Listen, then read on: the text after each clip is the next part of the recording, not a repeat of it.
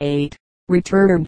Spenser fell in love with his beautiful Elizabeth, an Irish girl, wrote his Amoretti, or sonnets, in her honor, and afterwards represented her, in the Fairy Queen, as the beautiful woman dancing among the graces. In fifteen ninety-four he married Elizabeth, celebrating his wedding with his Epithalamion, one of the most beautiful wedding hymns in any language. Spenser's next visit to London was in fifteen ninety-five, when he published Astrophel, an elegy on the death of his friend Sidney, and three more books of the Fairy Queen. On this visit he lived again at Leicester House, now occupied by the new favorite Essex, where he probably met Shakespeare and the other literary lights of the Elizabethan age.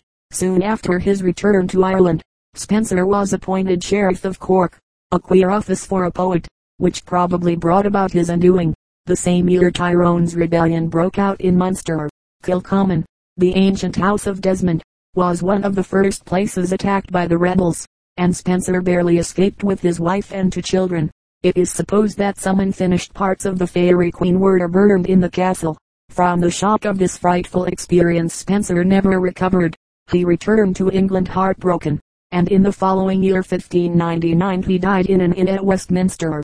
According to Ben Jonson he died for want of bread, but whether that is a poetic way of saying that he had lost his property or that he actually died of destitution, will probably never be known.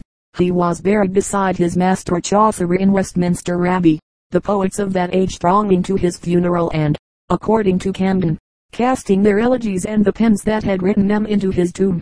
Spenser's works.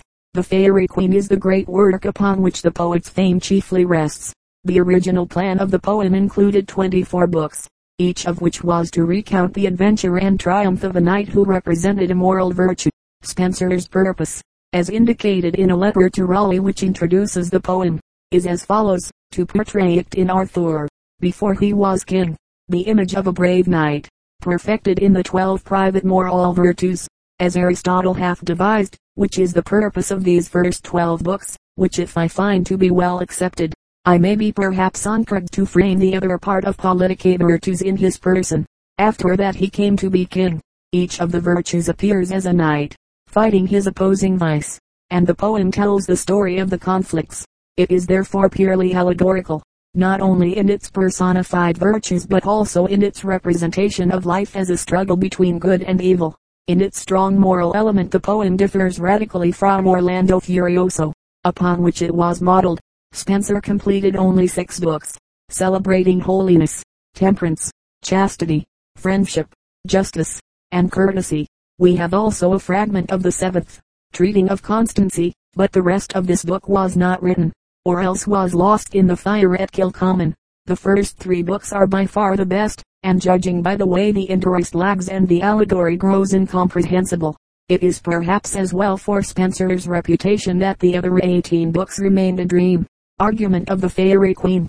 From the introductory letter we learn that the hero visits the Queen's court in Fairyland, while she is holding a twelve days festival. On each day some distressed person appears unexpectedly, tells a woeful story of dragons, of enchantresses, or of distressed beauty or virtue, and asks for a champion to right the wrong and to let the oppressed go free.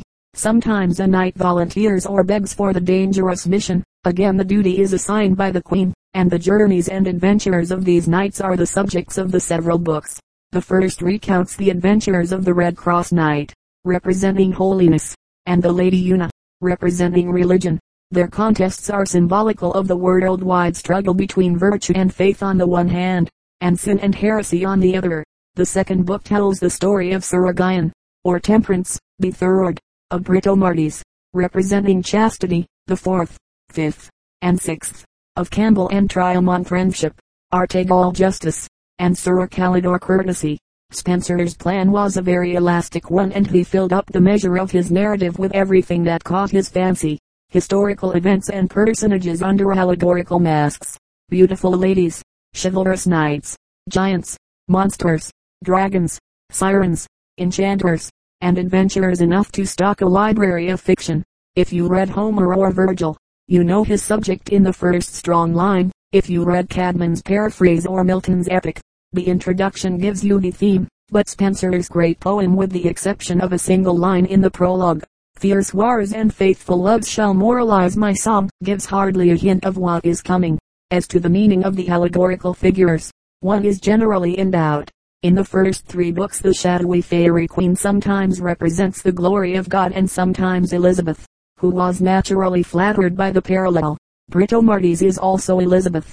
The Red Cross Knight is Sidney, the model Englishman. Arthur, who always appears to rescue the oppressed, is Leicester, which is another outrageous flattery.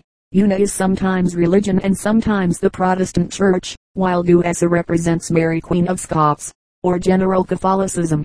In the last three books Elizabeth appears again as Mercilla, Henry the First of France as Bourbon, the war in the Netherlands as the story of Lady Belgie, Raleigh as Timeas, the Earls of Northumberland and Westmoreland lovers of Mary or Duessa as Blandimoor and Paradell, and so on through the wide range of contemporary characters and events, till the allegory becomes as difficult to follow as the second part of Goethe's Faust. Poetical form. For the Fairy Queen Spenser invented a new verse form, which has been called since his day the Spenserian stanza. Because of its rare beauty it has been much used by nearly all our poets in their best work.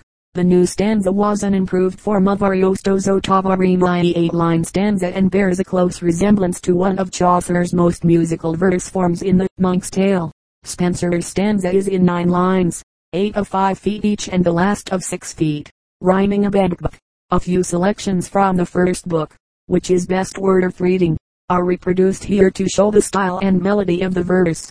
A gentle knight was pricking on the plain, clad in mighty armas and silvery shielda, wherein old dints of deep wounds did remain the cruel marks of many a bloody fielda, yet armas till that time did he never wield, his angry steed he did chide his foaming bent, as much disdaining to the curby to yield, full iolly knight he seemed, and fair did sit, as one for knightly justs and fierce encounters fit, and on his breast a bloody cross he bore, the dear remembrance of his dying lord, for whose sweet sake that glorious badge he wore, and dead, as living ever, him adored, upon his shield the like was also scored, for sovereign hope, which in his help he had, right faithful true he was indeed and word, but of his cheer did see me to Solomon said, yet nothing did he dread, but ever was adread.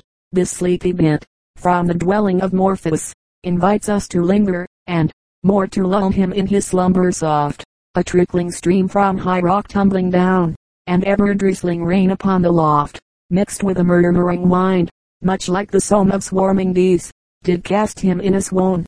No other noise, nor people's troublous cries, as still or wantonly the walled town, might there be heard, but careless quiet lies, wrapped in eternal silence far from any mise. The description of Una shows the poet's sense of ideal beauty. One day, nigh weary of the irksome way, from her and hasty beast she did alight, and on the grass her dainty limbs did lay in secret shadow, far from all men's sight. From her fair head her fillet she undight, and laid her stole aside, her angel's face, as the great eye of heaven, shine bright, and made a sunshine in the shady place, did never more lie behold such heavenly grace. It fortuned, out of the thickest wood a ramping lion rushed suddenly, hunting full greedy after salvage blood, soon as the royal virgin he did spy, with gaping mouth at her ran greedily, to have at once devoured her tender course, but to the prey when as he drew more New York, his bloody rage as wagged with remorse, and, with the sight almost, forgat his furious force, instead thereof he kissed her weary feet, and licked her lily hands with fawning tongue, as he her wronged innocence did weet. Oh how can beauty master the most strong, and simple truth subdue avenging wrong. Minor poems, next to his masterpiece. The Shepherd's Calendar fifteen seventy-nine is the best known of Spenser's poems, though, as his first work, it is below many others in melody. It consists of twelve pastoral poems, or eclogues, one for each month of the year. The themes are generally rural life, nature, love in the fields, and the speakers are shepherds and shepherdesses. To increase the rustic effect Spenser uses strange forms of speech and obsolete words, to such an extent that Jonson complained his works are not English or any other language. Some are melancholy poems on his lost Rosalind, some are satires on the clergy. One, The Briar and the Oak, is an allegory, one flatters Elizabeth, and others are pure fables touched with the Puritan spirit. They are written in various styles and meters, and show plainly that Spenser was practicing and preparing himself for greater work. Other noteworthy poems are Mother Hubbard's Tale, a satire on society, Astrophel, an elegy on the death of Sidney, Amoretti, or sonnets, to his Elizabeth, the marriage hymn, Epithalamion, and four hymns, on love, beauty, heavenly love, and heavenly beauty. There are numerous other poems and collections of poems, but these show the scope of his work and are best worth reading. Importance of the Shepherd's Calendar. The publication of this work, in fifteen seventy-nine, by an unknown writer who signed himself modestly Inarito, marks an important epoch in our literature. We shall appreciate this better if we remember the long years during which England had been without a great poet. Chaucer and Spenser are often studied together as poets of the Renaissance period, and the idea prevails that they were almost contemporary. In fact, nearly two centuries passed after Chaucer's death, years of enormous political and intellectual development. And not only did Chaucer have no successor, but our language had changed so rapidly that Englishmen had lost the ability to read his lines correctly. This first published work of Spenser is noteworthy in at least four respects. First, it marks the appearance of the first national poet in two centuries. Second, it shows again the variety and melody of English verse, which had been largely a tradition since Chaucer. Third, it was our first pastoral, the beginning of a long series of English pastoral compositions modeled on Spenser, and as such exerted a strong influence on subsequent literature. And fourth, it marks the real beginning of the outburst of great Elizabethan poetry. Characteristics of Spenser's poetry.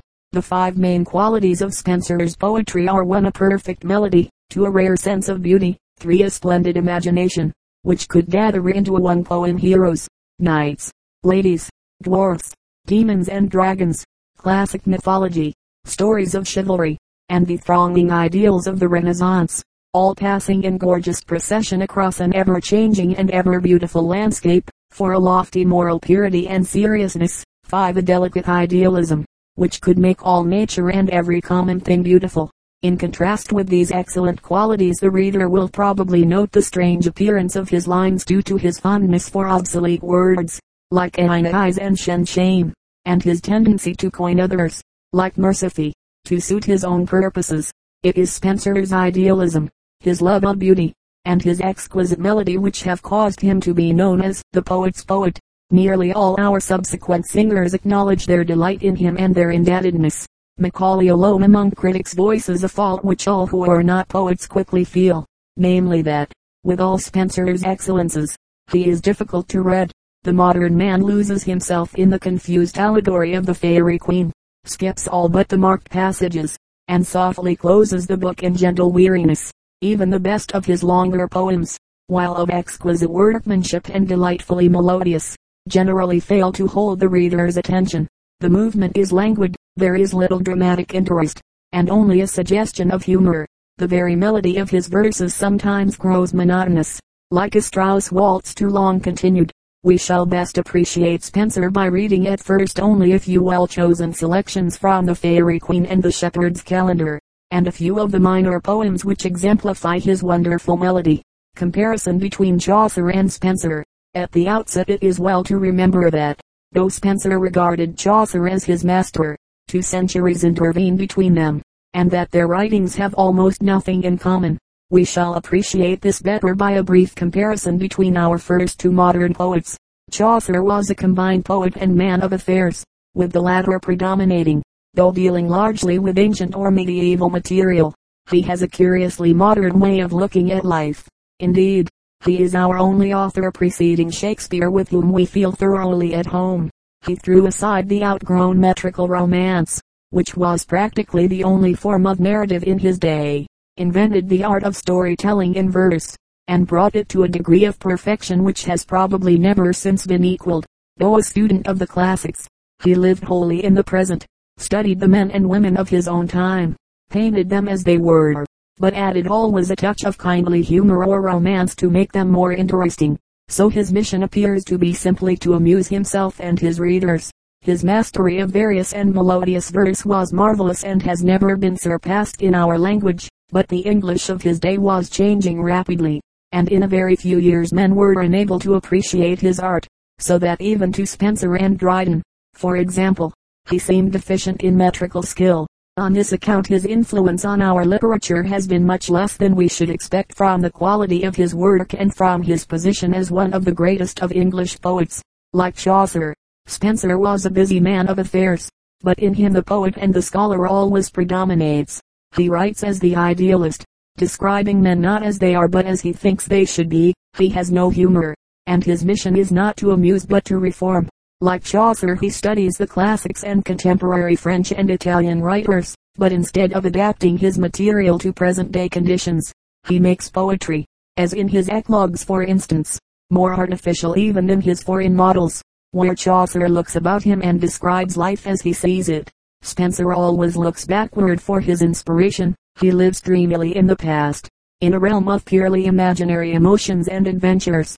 His first quality is imagination, not observation, and he is the first of our poets to create a world of dreams, fancies, and illusions. His second quality is a wonderful sensitiveness to beauty, which shows itself not only in his subject matter but also in the manner of his poetry. Like Chaucer, he is an almost perfect workman, but in reading Chaucer we think chiefly of his natural characters or his ideas, while in reading Spenser we think of the beauty of expression. The exquisite Spenserian stanza and the rich melody of Spenser's verse have made him the model of all our modern poets, minor poets, though Spenser is the one great non-dramatic poet of the Elizabethan age. A multitude of minor poets demand attention of the student who would understand the tremendous literary activity of the period. One needs only to read the Paradise of Dainty Devices fifteen seventy-six, or A Gorgeous Gallery of Gallant Inventions fifteen seventy-eight. Or any other of the miscellaneous collections to find hundreds of songs, many of them of exquisite workmanship, by poets whose names now awaken no response. A glance is enough to assure one that over all England the sweet spirit of song had arisen, like the first chirping of birds after a storm. Nearly two hundred poets are recorded in the short period from fifteen fifty-eight to sixteen twenty-five, and many of them were prolific writers. In a work like this, we can hardly do more than mention a few of the best-known writers, and spend a moment at least with the works that suggest Marlowe's description of infinite riches in a little room. The reader will note for himself the interesting union of action and thought in these men, so characteristic of the Elizabethan age, for most of them were engaged chiefly in business or war or politics, and literature was to them a pleasant recreation rather than an absorbing profession. Thomas Sackville fifteen thirty-six to sixteen oh eight. Sir Thomas Sackville, Earl of Dorset and Lord High Treasurer of England, is generally classed with Wyatt and Surrey among the predecessors of the Elizabethan age. In imitation of Dante's Inferno, Sackville formed the design of a great poem called The Mirror for Magistrates. Under guidance of an allegorical personage called Sorrow, he meets the spirits of all the important actors in English history. The idea was to follow Lydgate's Fall of Princes and let each character tell his own story, so that the poem would be a mirror in which present rulers might see themselves and read this warning: who reckless rules right soon may hope to rue. Sackville finished only the Induction and the Complaint of the Duke of Buckingham. These are written in the rhyme royal, and are marked by strong poetic feeling and expression. Unfortunately Sackville turned from poetry to politics, and the poem was carried on by two inferior poets, William Baldwin and George Ferrers. Sackville wrote also, in connection with Thomas Norton, the first English tragedy, Ferrex and Porrex, called also Gorboduc, which will be considered in the following section on the rise of the drama. Philip Sidney fifteen fifty-four to fifteen eighty-six. Sidney, the ideal gentleman, the Sir Calidore of Spenser's Legend of Courtesy, is vastly more interesting as a man than as a writer, and the student is recommended to read his biography rather than his books. His life expresses, better than any single literary work, the two ideals of the age: personal honor and national greatness. As a writer he is known by three principal works, all published after his death, showing how little importance he attached to his own writing, even while he was encouraging Spenser. The Arcadia is a pastoral romance, interspersed with eclogues, in which shepherds and shepherdesses sing of the delights of rural life. Though the work was taken up idly as a summer's pastime, it became immensely popular and was imitated by a hundred poets. The Apology for Poetry fifteen ninety-five, generally called the Defense of Poesy, appeared in answer to a pamphlet by Stephen Gosson called The School of Abuse fifteen seventy-nine. in which the poetry of the age and its unbridled pleasure were denounced with Puritan thoroughness and conviction. The Apology is one of the first critical essays in English, and though its style now seems labored and unnatural, the pernicious result of Euphus and his school, it is still one of the best expressions of the place and meaning of poetry in any language. Astrophel and Stella is a collection of psalms and sonnets addressed to Lady Penelope Devereux, to whom Sidney had once been betrothed. They abound in exquisite lines and passages, containing more poetic feeling and expression than the songs of any other minor writer of the age. George Chapman fifteen fifty-nine to sixteen thirty-four. Chapman spent his long, quiet life among the dramatists, and wrote chiefly for the stage. His plays, which were for the most part merely poems in dialogue, fell far below the high dramatic standard of his time and are now almost unread. His most famous work is the metrical translation of the Iliad sixteen eleven and of the Odyssey sixteen fourteen. Chapman's Homer, though lacking the simplicity and dignity of the original, has a force and rapidity of movement which makes it superior in many respects to Pope's more familiar translation. Chapman is remembered also as the finisher of Marlowe's Hero and Leander, in which, apart from the drama, the Renaissance movement is seen at perhaps its highest point in English poetry. Out of scores of long poems of the period, Hero and Leander and the Fairy Queen are the only two which are even slightly known to modern readers. Michael Drayton fifteen sixty-three to sixteen thirty-one. Drayton is the most voluminous and, to antiquarians at least, the most interesting of the minor poets. He is the Layamon of the Elizabethan age, and vastly more scholarly than his predecessor. His chief work is Polyobion, an enormous poem of many thousand couplets, describing the towns, mountains, and rivers of Britain, with the interesting legends connected with each. It is an extremely valuable work and represents a lifetime of study and research. Two other long works are the Baron's Wars and the Heroic Epistle of England, and besides these were many minor poems. One of the best of these is the Battle of Agincourt, a ballad written in the lively meter which Tennyson used with some variations in the Charge of the Light Brigade, and which shows the old English love of brave deeds and of the songs that stir a people's heart in memory of noble ancestors. three. The first English dramatists. The origin of the drama. First the deed, then the story, then the play. That seems to be the natural development of the drama in its simplest form. The great deeds of a people are treasured in its literature, and later generations represent in play or pantomime certain parts of the story which appeal most powerfully to the imagination. Among primitive races the deeds of their gods and heroes are often represented at the yearly festivals, and among children, whose instincts are not yet blinded by artificial habits, one sees the story that was heard at that time repeated next day in vigorous action. When our boys turn scouts and our girls princesses, precisely as our first dramatists turned to the old legends and heroes of Britain for their first stage productions.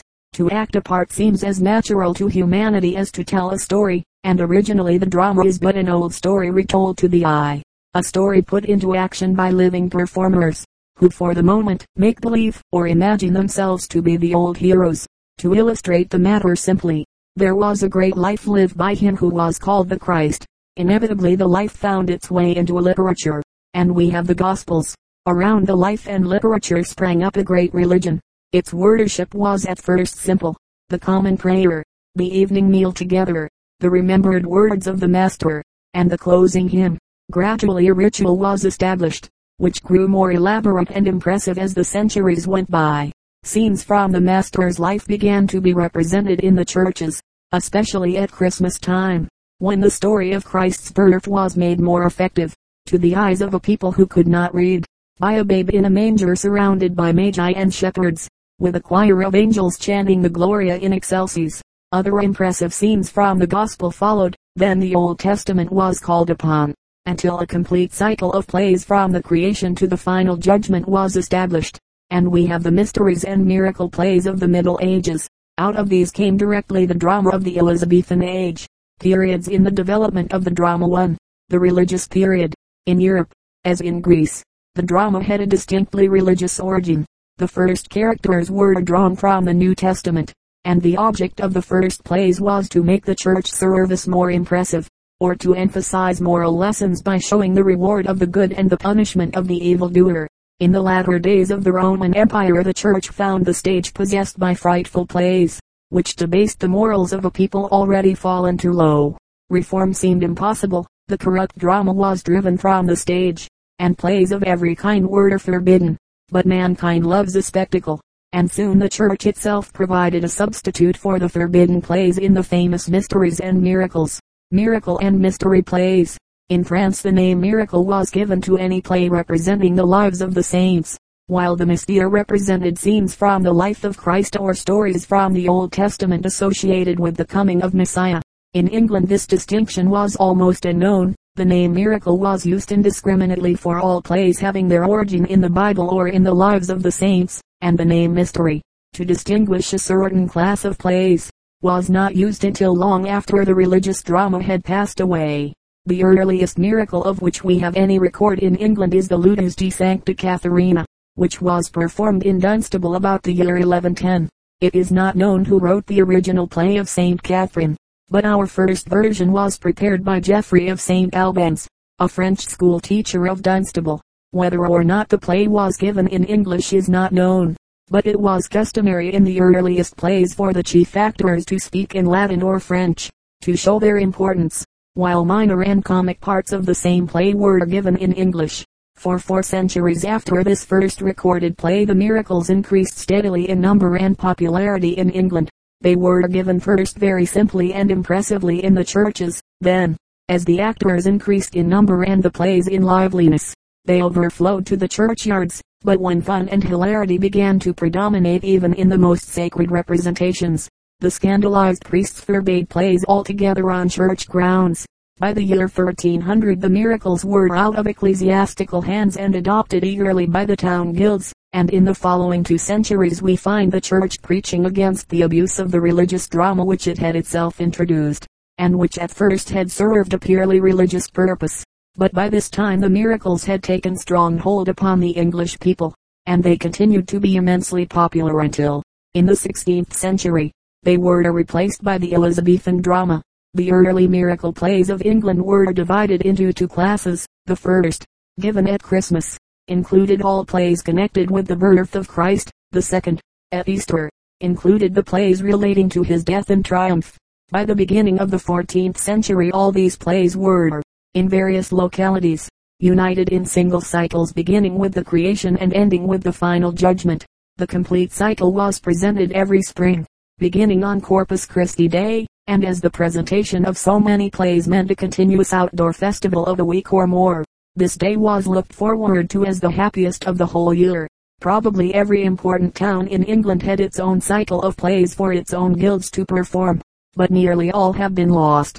At the present day only four cycles exist except in the most fragmentary condition, and these, though they furnish an interesting commentary on the times, add very little to our literature. The four cycles are the Chester and York plays, so called from the towns in which they were given, the Townley or Wakefield plays, named for the Townley family, which for a long time owned the manuscript, and the Coventry plays, which on doubtful evidence have been associated with the Grey Friars Franciscans of Coventry. The Chester cycle has twenty-five plays, the Wakefield thirty, the Coventry forty-two, and the York forty-eight. It is impossible to fix either the date or the authorship of any of these plays. We only know certainly that they were in great favor from the twelfth to the sixteenth century. The York plays are generally considered to be the best, but those of Wakefield show more humor and variety, and better workmanship. The former cycle especially shows a certain unity resulting from its aim to represent the whole of man's life from birth to death.